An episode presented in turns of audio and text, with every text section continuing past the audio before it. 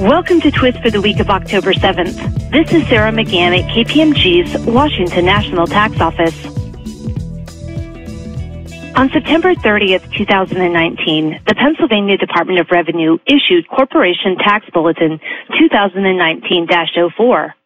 Per the bulletin, the department will require corporations to begin filing returns if they meet an economic nexus standard for tax years beginning on or after January first, twenty twenty.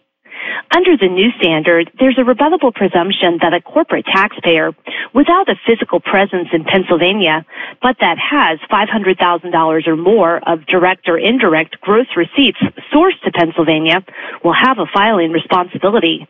The existing statutory allocation and apportionment rules will be used to determine whether the threshold is met. The bulletin reminds taxpayers that Public Law eighty-six dash two seventy-two protection continues to apply, and protected taxpayers should continue to file a return claiming eighty-six dash two seventy-two protection. Please contact Howard Sclaroff at two six seven, two five six, two eight nine one with questions.